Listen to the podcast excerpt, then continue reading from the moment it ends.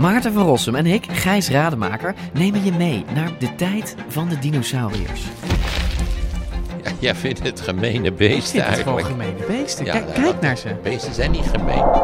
We zijn het eigenlijk nooit eens. Maar T-Rex is toch veel sexier. Nee, ik vind een kakkerlak net zo sexy als T-Rex. Ja, ik zie dat je daar moeite mee hebt. Voor iedereen die vroeger al van dino's hield en nu nog steeds een beetje, luister naar DinoCast.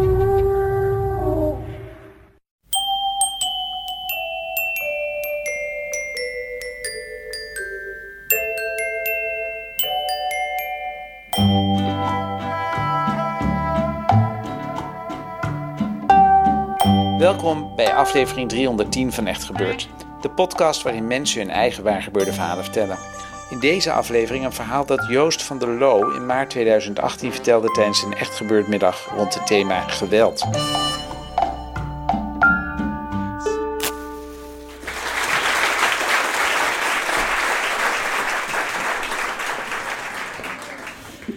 Dit verhaal speelt zich af in eh, 1996, twee jaar na de fantastische vreedzame machtsovername oh, in Zuid-Afrika. Twee jaar na de overname van eh, Mandela. En ik woon in het eh, plaatsje Middelburg, in, een, eh, in de blanke wijk van het plaatsje Middelburg. 200 kilometer ten oosten van Johannesburg. In een ommuurde compound in het huis van mijn baas Mike Blankensop. En Middelburg is niet zo heel veel veranderd nog sinds, die, sinds het afschaffen van de, van de apartheid. Dus eh, het is nog helemaal raciaal eh, opgedeeld, het stadje.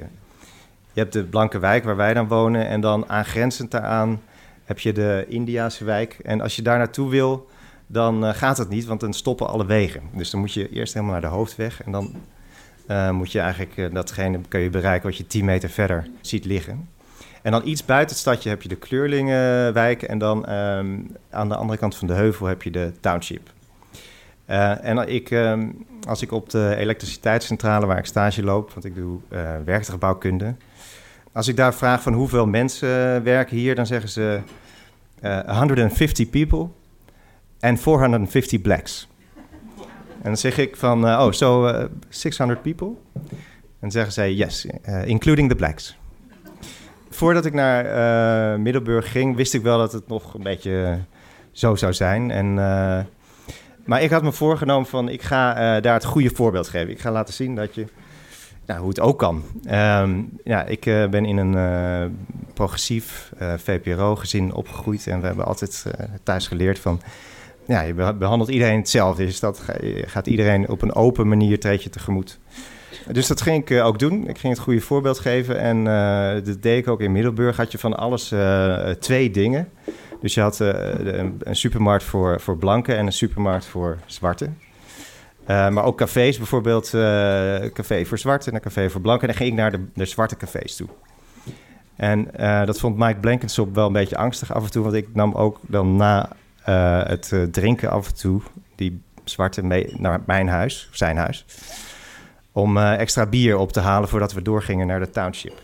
En ik ging ook voetballen, wat een eh, zwarte sport is. En eh, nou, dan was ik heel eh, trots dat ik dan in de township speelde en dan ja, daar slidings maakte. En dat, dat ik als enige blanke dan werd applaus kreeg daar. Ehm, en wat ik ook deed was ehm, op weg naar de elektriciteitscentrale in de auto, dan ehm, nam ik lifters mee.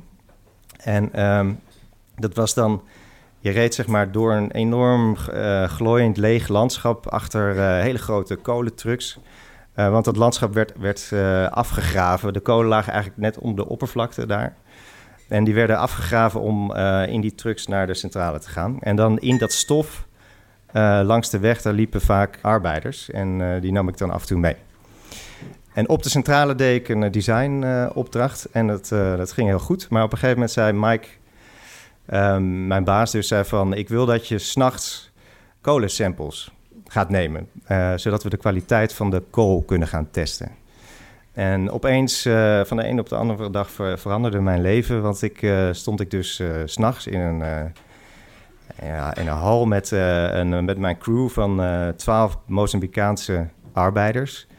Ehm, en ik kon wel zien van dat waren mannen die een zwaar leven hadden. Die waren nou, nog, nog vaak nog iets kleiner dan ik. En met je doorgroefde gezichten. En ehm, ze spraken Portugees, een mondje Engels. Maar ook als, ze, als er pauze was of als ze eventjes uh, tijd over hadden... dan trokken ze vaak hun schoenen uit. En dan zag ik dat ze in plaats van sokken... dat ze lappen hadden die ze om hun voeten wikkelden. Ehm, met deze crew ging ik in een ritme van 10 uur. Ieder uur moest ik eigenlijk steeds hetzelfde doen. Dus we moesten uh, een paar honderd kilo kool die van de lopende band werd gehaald. Die moesten we uh, splitsen, wegen, zeven in plastic zakjes doen. Uh, en dan neerzetten en dan administreren. En dan aan het eind van de, avond, van de nacht hadden we een soort mooie matrix van allemaal materiaal wat naar het laboratorium komt. Dat duurde dan steeds 35 minuten ongeveer. hard werken. En dan daarna was er 20 minuten pauze. En dan begon weer de nieuwe ronde. En in die 20 minuten probeerde ik echt een goede band ook op te bouwen met, uh, met de arbeiders.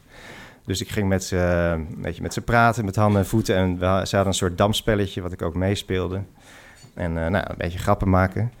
Dat ging eigenlijk wel goed, de sfeer zat er goed in. Maar er was één ehm, punt wat niet goed liep. En dat was dat bij de buis waar de kolen van de lopende band werden gehaald... dat was een apart hokje... Daar moest uh, altijd één iemand staan om iedere paar minuten een paar klappen tegen de buis te geven. Om te voorkomen dat die buis verstopt raakte. Uh, die raakte steeds verstopt, maar om te zorgen dat die bleef doorlopen.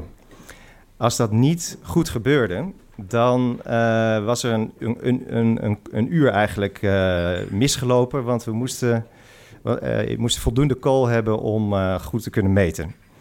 En aan het eind van de nacht moest ik minimaal zes goede uren hebben en anders moesten we alles weggooien. Dus dat gebeurde een paar keer. Dat, um, uh, dat die man die daar dan naast moest staan, dat was natuurlijk saai werk, die ging slapen. En um, wat er dan gebeurde was dat, er dus, uh, dat we maar vijf goede uren hadden. En dan aan het eind van de nacht, dan hadden we de sfeer opgebouwd, hard gewerkt. En dan zei ik tegen hun van nou, dat, het is klaar. Dus de zon begon weer te schijnen. Dan zei ik van nou, nu doordat hij dat heeft gedaan, dat, uh, moeten we nu, die fout van jullie, van jullie collega, moeten we nu alle zakjes oppakken, pak ze maar op en breng ze maar naar die, naar die hoop kool die daar ligt. En snij ze maar open en gooi ze, maar leeg. Het was natuurlijk een beetje verwarrend voor iedereen. En, um, dus ik ging steeds meer druk leggen op die ene persoon. Van, uh, in, in het begin van de dienst dan legde ik ook, uh, maakte ik een kring en dan zeg ik, wie, wie gaat vandaag uh, dat werk doen? Begrijp je dat het belangrijk is? En vroeg ik ook aan degene met wie ik dan de beste band had, of die het beste Engels sprak, van leg nog eens uit aan hem hoe belangrijk het is. En dan ging ik ook nog erbij staan en het voordoen. Maar dat, ging af en toe wel goed, maar het ging ook heel vaak fout. En die weken die begonnen zich zo voort te, te slepen. En de verwarring nam ook een beetje toe van bij de crew, want die begrepen natuurlijk helemaal niet wat we aan het doen waren. Alleen dat ze heel hard moesten werken. En dan heel vaak dat we het op een hoop moesten gooien. En ik merkte ook wel van ja, ik wil, ik wil het eigenlijk niet. Ik wil weer terug naar, naar een dagleven. En ik wil weer wat zien van het land en ik wil mijn ontwerpopdracht doen. Dus op een gegeven moment, um, ik denk dat het in de vierde week was, we waren vier weken non-stop bezig. Toen ging ik zo rond een uur of drie s'nachts. Dat is het moment in de nacht dat je al best wel lang bezig bent. Maar dat het ook al heel donker is nog steeds. En dat je nog steeds drie uur moet werken totdat het licht is. Toen ging ik eens kijken bij die, um, bij die man bij de, bij de buis. En toen liep ik daar naartoe. Um, en ik, ik kwam dat hokje binnen en ik, um, ik zag hem weer op de grond liggen slapen. En ik keek ook naar die buis en er kwam nog een beetje, was weer verstopt. Er kwamen een paar korreltjes uitgevallen. En op dat moment geef, ik hem, geef ik hem een schop. Dus ik geef hem echt een schop waarvan ik weet dat hij, dat hij het gaat voelen. En ik weet niet meer hoe hij reageerde. Maar ik weet wel dat ik hem, ja, ik schopte hem dus echt hard wakker. En ik weet dat ik nog aan het eind van die shift nog steeds zo boos was dat ik naar zijn voorman ben gegaan dat ik hem heb laten ontslaan. En ik wist ook van de, de arbeiders die, die worden ontslagen worden weer teruggestuurd naar Mozambique. En Mozambique was net uit een burgeroorlog. Dat was ook niet een heel fijn land, maar nou, zo boos was ik op die man. En ik weet nog dat ik terugreed uh, na die shift en dat ik um, uh, op een gegeven moment langs de kant van de weg stond en ik keek naar de, naar de, naar de uh, achterwerk of naar de weglopende lifter die ik had meegenomen. En die had een natte plek op zijn achterwerk, want inmiddels was ook mijn auto was gaan lekken. Dus ehm, het water, als het regende, dat drupte op de passagiersstoel. En die was permanent nat. En ik keek zo naar die, naar die lifter en ik keek ook in de spiegel van de achteruitkijkspiegel van de auto. En ik zag een soort klein skinheadje met uh, kool op zijn gezicht. Want ik had ook mijn haar inmiddels kort geschoren, net als heel veel blanken daar op de fabriek. En toen dacht ik van ja, er is ergens iets niet goed gegaan. Er is eigenlijk een soort vlek op mijn goede bedoelingen gekomen. En nou ja, ik denk na, daarna is, is het nog twee, drie weken zo doorgegaan. Toen is de, was de opdracht klaar. Toen ben ik weer mijn ontwerpopdracht gaan doen. En de stage afgerond naar huis gegaan. En sindsdien heb ik uh, eigenlijk meer argwaan gekregen naar mensen met goede bedoelingen. Naar mijn eigen goede bedoelingen, maar ook naar anderen toe. Ik ben meer gaan kijken naar wat mensen eigenlijk uh, ja, doen in plaats van wat mensen zeggen. Want ik besef dus dat er eigenlijk niet zo heel veel voor nodig is om een, een progressief jongetje, een progressieve jonge man te veranderen in een schoppende blanke baas. Het is eigenlijk een beetje ambitie, wat hiërarchie en eh, vier weken uh, slecht slapen. En dat is mijn persoonlijke recept voor geweld.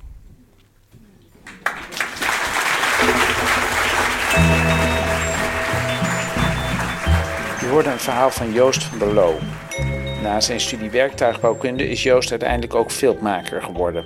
En holistisch detective. Oftewel iemand die ontdekkingen doet door naar iets onwaarschijnlijks te zoeken. Je vindt daar meer over op zijn website joostvandeloo.nl. Dat is zonder R en met twee O's. Na de zomervakantie gaan we weer elke derde zondag van de maand een verhalenmiddag organiseren in ons thuishonk, de Amsterdamse Comedy Club Toemler. De thema's voor de eerste vier middagen zijn eerste hulp bij ongelukken, handel, kunst en ouders. Geef je op als verteller wanneer je een mooi waargebeurd verhaal hebt dat, desnoods met enig duw en trekken, bij een van die thema's past. Dat kan via onze website echtgebeurd.net. En omdat we het er met de redactie onlangs over hadden dat er meer zelden echt jonge mensen bij ons komen vertellen, roep ik met nadruk ook de jongere vertellers op, laten we zeggen van 16 tot 20, om een verhaal te komen delen met ons publiek. De redactie van Echt Gebeurd bestaat uit Paulien Cornelissen, Maarten Westerveen, Rosa van Toledo en mijzelf, Micha Wertheim. Productie Eva Zwaving. Zaaltechniek voor deze aflevering Nicolaas Vrijman, podcast Gijsbert van der Wal. Dit was aflevering 310. Bedankt voor het luisteren. En vergeet niet dat als je deze zomervakantie op de TomTom Middelburg intikt, je plotseling een stuk verder van huis zou kunnen eindigen dan je aanvankelijk dacht.